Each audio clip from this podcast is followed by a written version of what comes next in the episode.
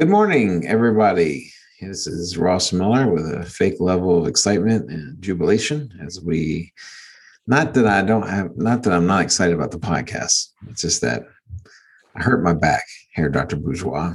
Here at the onset of the old school, it should not be surprising that we have back and hip pains and other things like that. Um, good morning, Herr Dr. Bourgeois.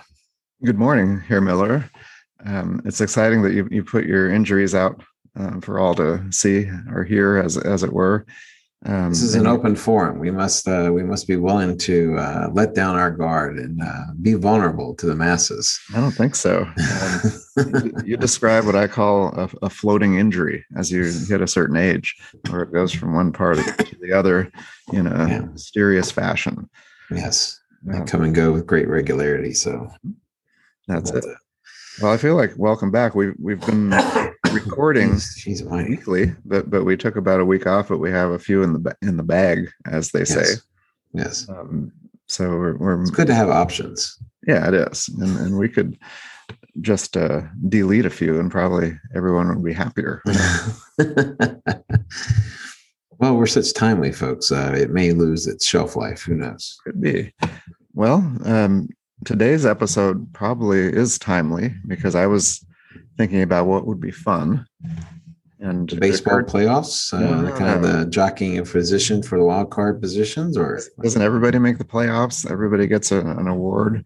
So no, you're confusing that with uh, little league baseball. It's not the same thing. Okay, they have all these one game series. I, I think that's the part people really like.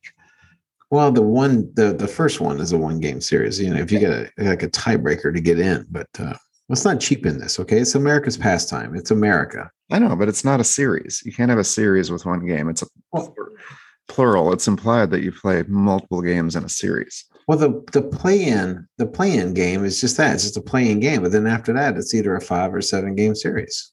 But it's a it's a you might as well just have them flip a coin. Oh God. What's wrong with you?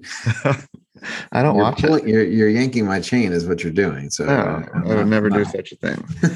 um, and, and you're you're in a weakened state because you started school this last week. I mean, you've been in school for weeks, it seems, preparing. uh, just what you said you wouldn't do. Then you're in your classroom every day and meeting with teachers. Uh, yeah. I know you have a leadership role, but you've been kind of chomping at the bit, I think, to get get back in the classroom. So um, I was thinking this would be a good time just to ask you, what is it like here, Miller, to be back uh, in in front of students because they came as they often do to school face to face. You don't need to get into current events, but you can. I mean, yeah. I just want to know what, what's your experience. How does it feel, Ross?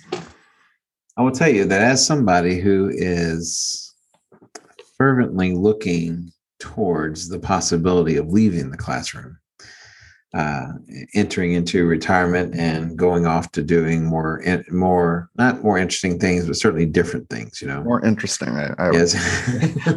are we kidding? it is surprising how jazzed I still get at the onset of the school year as those kids start filing in, and there's a certain level of um, uncomfortability, if that's a word, on the part of the students. The, they're entering into new territory. They're entering into my territory, and um, and uh, therefore, at this juncture, they're just guests. Later on, they'll become more comfortable and they'll they'll make assumptions, and I'll correct them. Yeah. But um, the thing is, is that right now there's still there's still kind of a level of excitement every time the new year starts, and it it for me it tends to do a lot to offset how silly the week before might have been. Okay, so last time we you know last time we recorded something, we talked about the fact that that uh, the first week of school is actually just the teachers going through one uh, somnambulistic meeting after another, and um, and the drudgery that that tends to both create but also leave on the psyche of the people in it. You know my school district though or at least in my school they do better than most. I mean they keep the drudgery to a minimum you know but uh, they do actually leave a lot of time for teachers to be in their classroom working. Good for but there's yeah, there's something there's something quite exhilarating about that first day, about those first sign of kids coming in.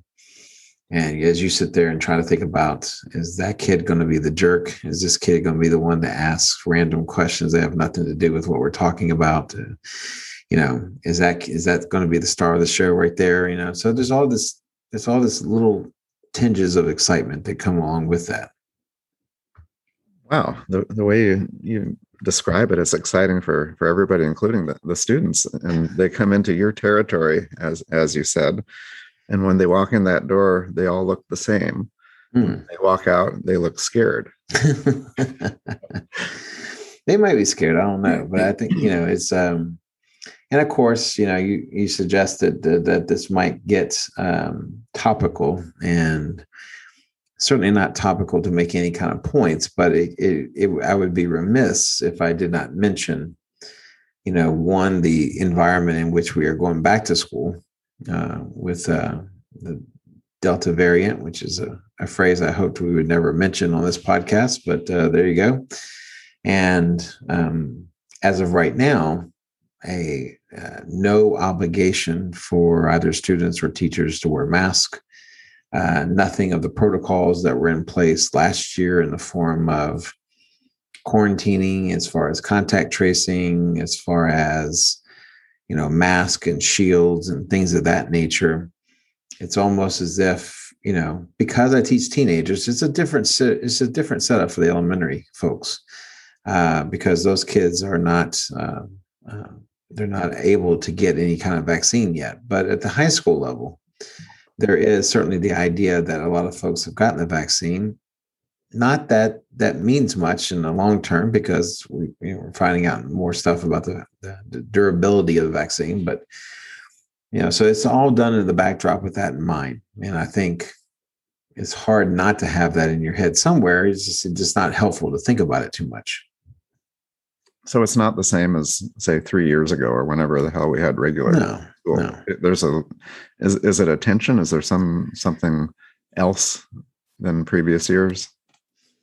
Think there's a tension, but I think there's also an expectation, the wonderment of what will happen. You know, I think there's an assumption that something will happen. The question is, will it be uh, something that derails the process? Will it be something that in the end proves not to be that impactful?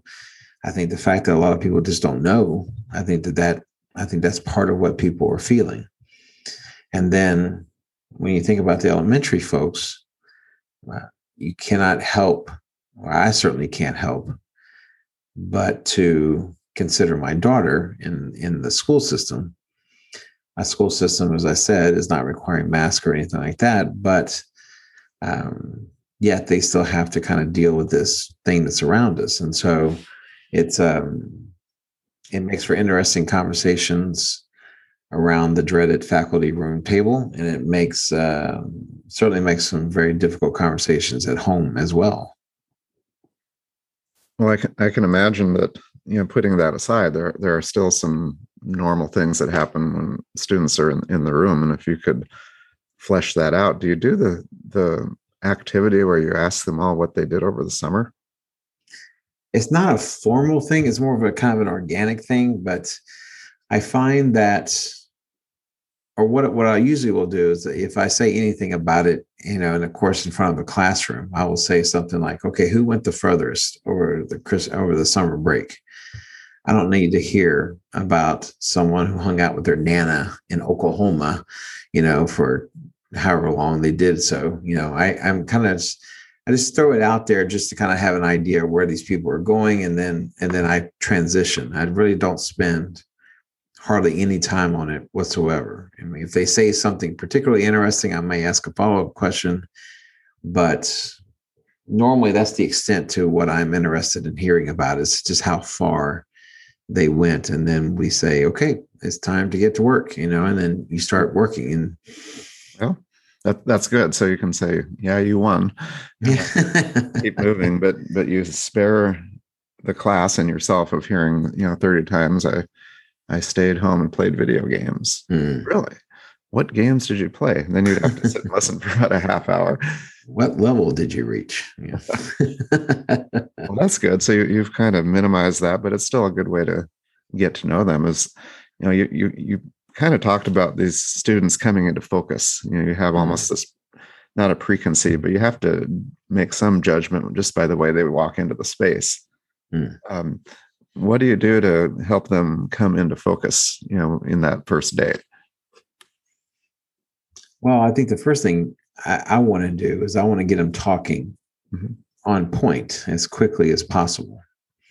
And so you know for example in my the world history class i'm teaching this is uh, the first time in about 10 years i've taught ap world history. So the very first, very first question i asked them is uh, what is your definition of a society? What is your definition of a civilization? What does that include? Uh, what would it preclude? Uh, what is not necessary, but it might have, you know, all this other stuff. And then you think about, um, you think about you know, the con- you know the character and the traits of a civilization, and then you ask you know where does law fit into that? You know where does rules and regulations? Because that's not typically something that somebody will bring up. They'll talk about well there's schools there's roads there's churches or you know whatever. There's language you know there's a more or less a shared direction. Uh, so i will bring up something like law and rules. And then the question you know question can go from there based on how they answer that question and then, you know, my colleague does a great activity with Hammurabi's code. Hammurabi was a uh, Fertile Crescent ruler back in the day, uh, often cited as being responsible for the first codified set of laws. And of course, you know, typical what you might think of Old Testament times, there's a lot of killing and the chopping of off of hands if you steal stuff. You know, it's a it's a pretty brutal system. Uh, but then it gets into very interesting conversations like, you know, what is the purpose of law? Um, is it to is it to promote good behavior or is it to punish bad behavior? Uh, does it, you know? And you start getting into these kind of questions that one they have some semblance of understanding of because they know about the notion of rules they know about the notion of uh, uh, kind of you know, legal rigmarole but they may not have thought about it in terms of how you define the society. So what you do is you take a kernel of what they do know to try to broach and to bring up something that they probably never have thought of, but is key to understanding something like early civilizations. And so for me, one of the ways that I try to bring into focus these kids is to see how they respond to these kind of questions. You know, how do they answer? Are their answers logical? Uh, are they articulate? Are they rambling like I can be at times? you know, can they? Yes, you, know, you are. so I, I, find that it's a good that's a good way of, uh, of of starting to get an idea about the kids. Um, it sounds like you're you're jumping into history right away. You're not you know giving them all these procedures right out of the gates. You know, here's because that, that, i mean in their minds they also want to know how are we graded? What's expected? All that. Does that does that ever work its way into that first class period? It does but uh, i never go into detail about it. You know I, I, say listen this is what you're going to be assessed on in this class. Uh, this is um, how we do those assessments. You know in the ap class we time a lot of things. And so um, so for me it's it's uh, it's a procedural question and one I don't feel the need to spend a lot of time on. I figure a lot of that stuff will answer itself as we go through the course. You know, um, I'm more interested in, you know, certainly I'm introducing myself. You know, it would be rude not to. I'm the teacher. Uh, certainly, it would be uh, perplexing if I didn't say anything about what the class was that they were about to endeavor to engage in. But um, but then outside of that, I think it's important to jump right in. I, I um, I'm not going to give them a bunch of rules. I don't have a bunch of rules in my class. I mean, for God's sakes, I mean, these people are, you know, 16, 17 years old. Uh, we should be able to dispense with that formality. And I just ask them to act like human beings. And, you know, let's see how you do with that first before I start putting more restrictions on you. But um, I, I try to assume the sale and then I deal with knuckleheads as I come across them. But uh, but no, it's not a very um, uh, it's not a very restrictive kind of regulating first class. Okay, so that that's in alignment with the motivational theory which we espouse. Mm. you know, rather than getting into these controlling practices, which is establish a power structure, hmm. um, but but minimizing that. And and I, I, like what you said about assuming the sale. Right. Um, a lot of teachers assume the opposite. You know, here's here's what happens when you do this and this and this. What if we do this? Oh yeah, that happens. Then, that, we, that will, kind of... then we will pillory you in front of the school and right. have little children throw things at you. And any, more, any more hypotheticals? Uh, um, well, do you have 60 minute classes or 90? And well, I have two kinds. Uh, we have what is referred to as an alternating block schedule with a daily first and last period, and but then the three periods in the middle uh, rotate between two uh, schedules. And so the daily classes are about 45 minutes, and then the um, the, the rotate the the block schedule classes are about an hour and a half.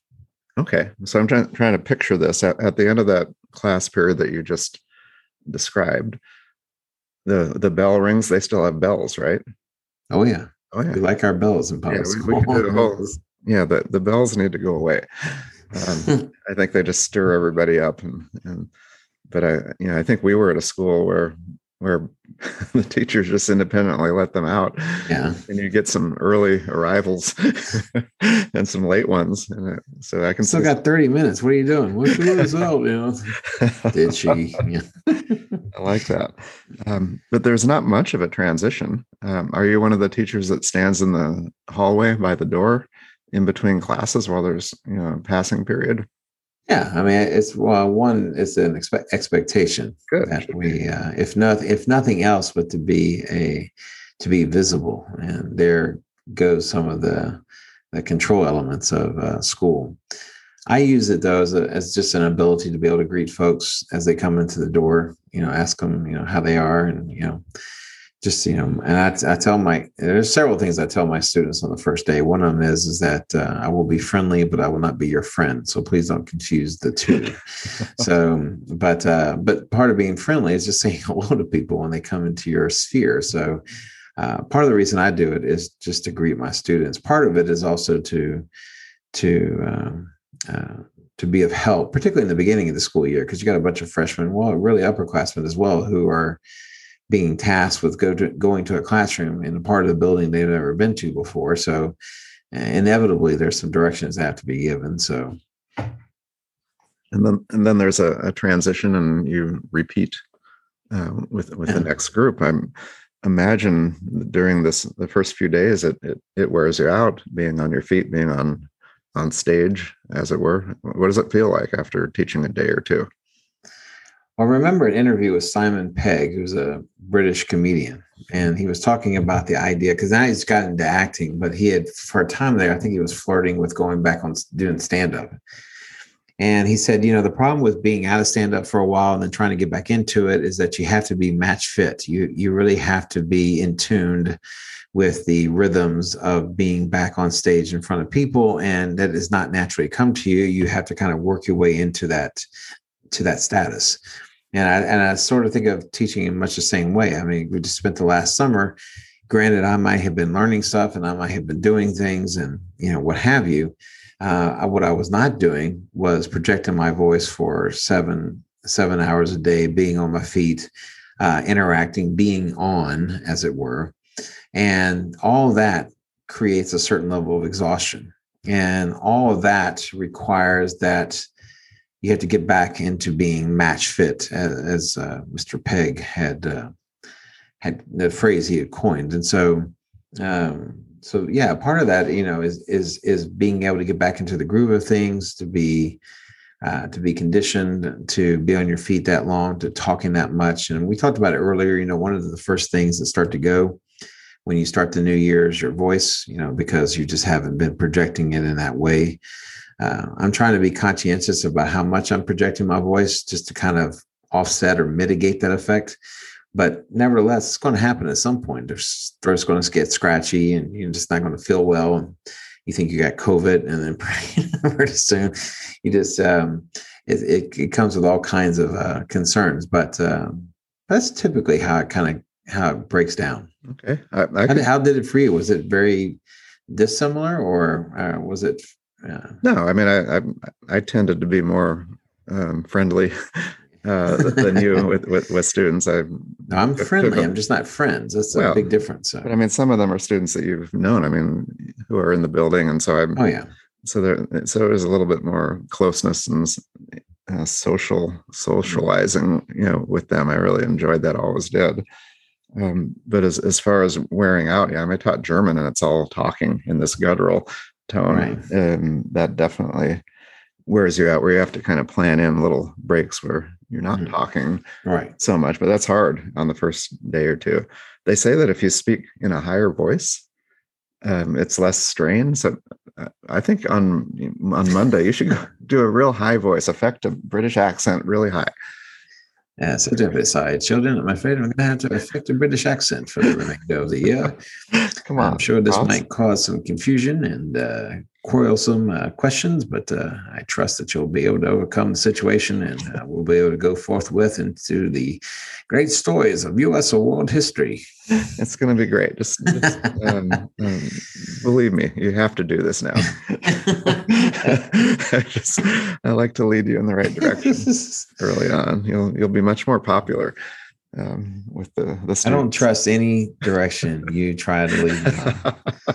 I'm sure you remember this. The first time I ever asked your opinion about what I should do, I looked at you and I said, Would you do that? And he goes, Oh, no, I wouldn't do that, but I think you should. that sounds just like me. Uh, yeah. Jeez almighty. That's why you can't be trusted. No, I can't. Um, I, I, assume that you're not spending your whole day with um, high school kids, but you actually get to interact, you know, sometime with with faculty. Um, how how was that during this first week?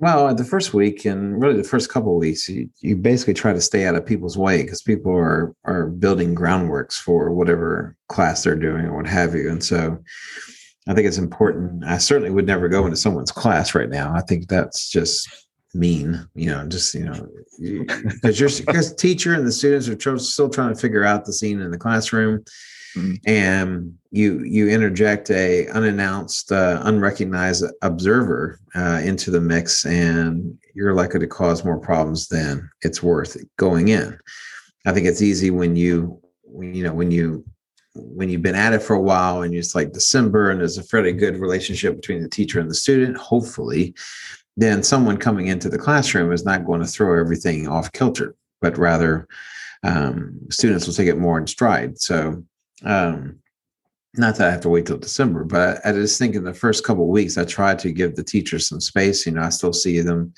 in between classes and before school, after school, during lunch, that sort of thing. And so you're talking and, as, as a department head, because that, that is mm-hmm. part of your role. Um, it's part of yes. Yeah, other teachers don't, don't just drop in on each other uh, unannounced. I, I guess um, one would hope. Yeah, yeah. That that we're we're just fighting for our lives in there you know? Somebody comes in. Um, but you do i mean you mentioned your role as a department head. You are working with some younger teachers. Um, how are they handling this this type of a year?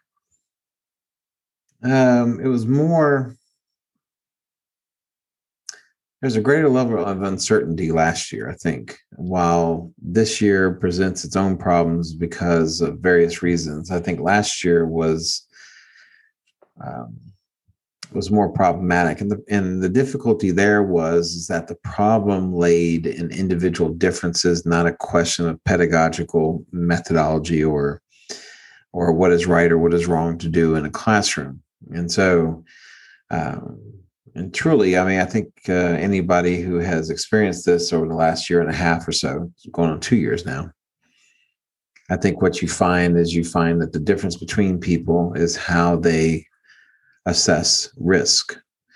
And that's not anything that I feel comfortable commenting on, and certainly not suggesting a correction in, because it's an individual, it's an individual thing, you know. You know, everybody has life experiences. Those life experiences dictates how they react to things and that includes trials and tribulations.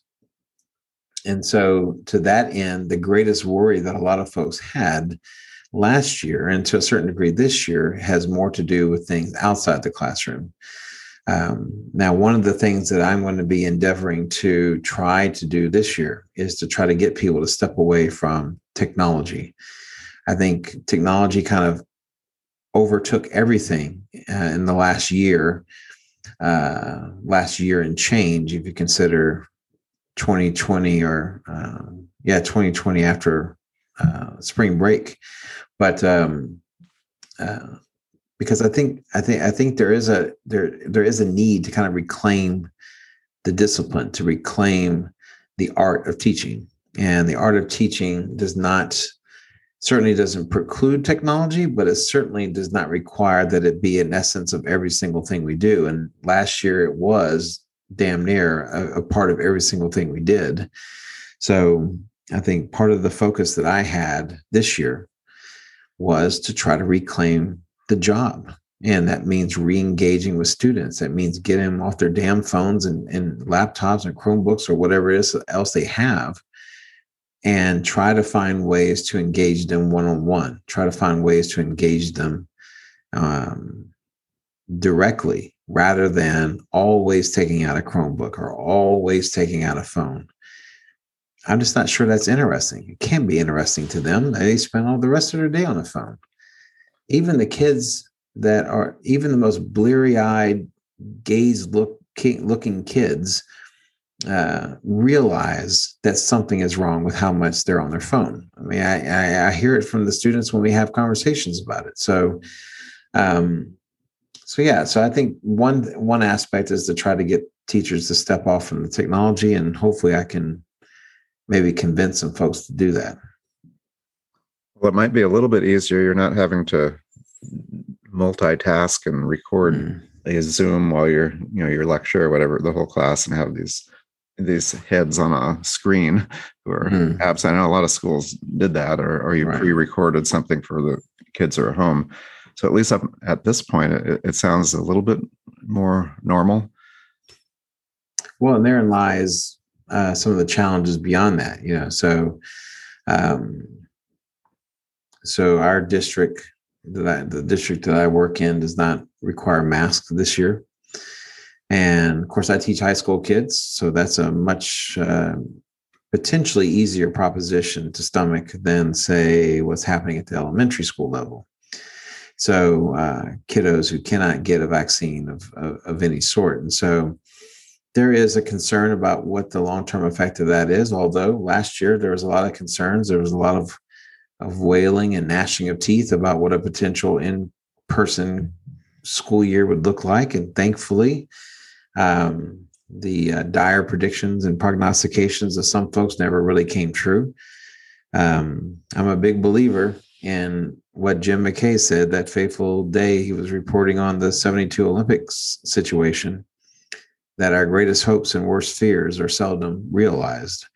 And so I, I believe that it certainly doesn't benefit us to focus on the negative and certainly not to focus on an extreme negative because it doesn't typically tend to happen. You know, it's not saying it can't, but it's also not a lot you can do to control it. So you, you try to limit those conversations. It's a pretty serious tone when you bring up the 1972 Olympics, and the Israeli national team, and all, yes, all that yes. that happened. Um, but other than that, you're in a great mood and a great space, and it's good, right? Yeah, it's good. It's good. Yeah, it's good. well, I'm I'm glad glad to hear that. And we'll, I don't know if we can end this on a happy tone, but it it just gets better, right? You get, um, I mean, actually getting to know the the students about the time you learn their names, um, things start to click a little bit. It's a little bit more personal. Um, you're not having to guess or look at a seating chart or something. So so it always happens. But I, I mean, you asked me about my experience.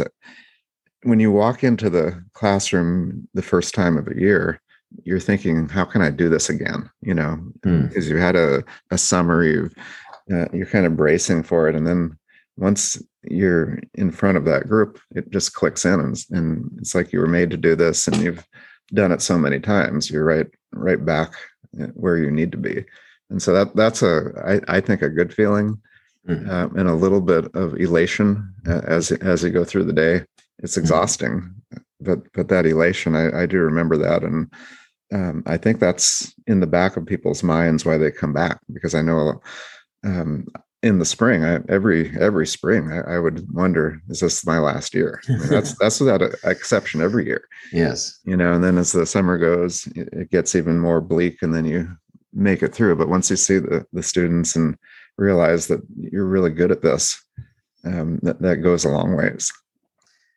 Well, it's it's it's like most things. The anticipation tends to be more dreadful than the reality, and I think you can envision all kinds of worst case scenarios going into something, but then once it happens and once it's in motion and it can't be stopped, it's a little bit like you know going downhill on a bicycle that doesn't have the chain attached. You know, there's a certain there's a certain level of freedom you can allow yourself because you know now it's you know it's it, it, it can't be stopped and it won't be stopped, and so um, so for me, I think I think once the anticipation is over and the reality sets in, then you can kind of more enjoy it for the moment. And I think that that's where perhaps I hope some teachers are.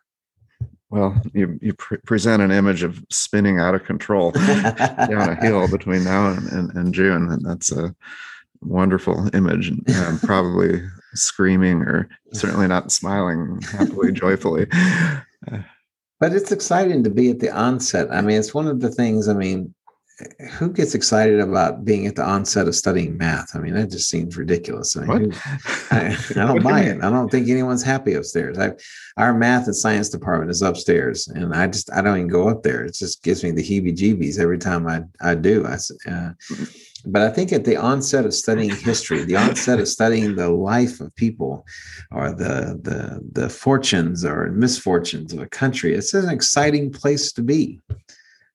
Um, you've just you feel, you feel, you feel like a little bit like a, a Friedrich's character, uh, uh, the wanderer uh, gazing over fog and mountains or whatever the hell that the sea of fog or what have you. I don't know what you're talking about.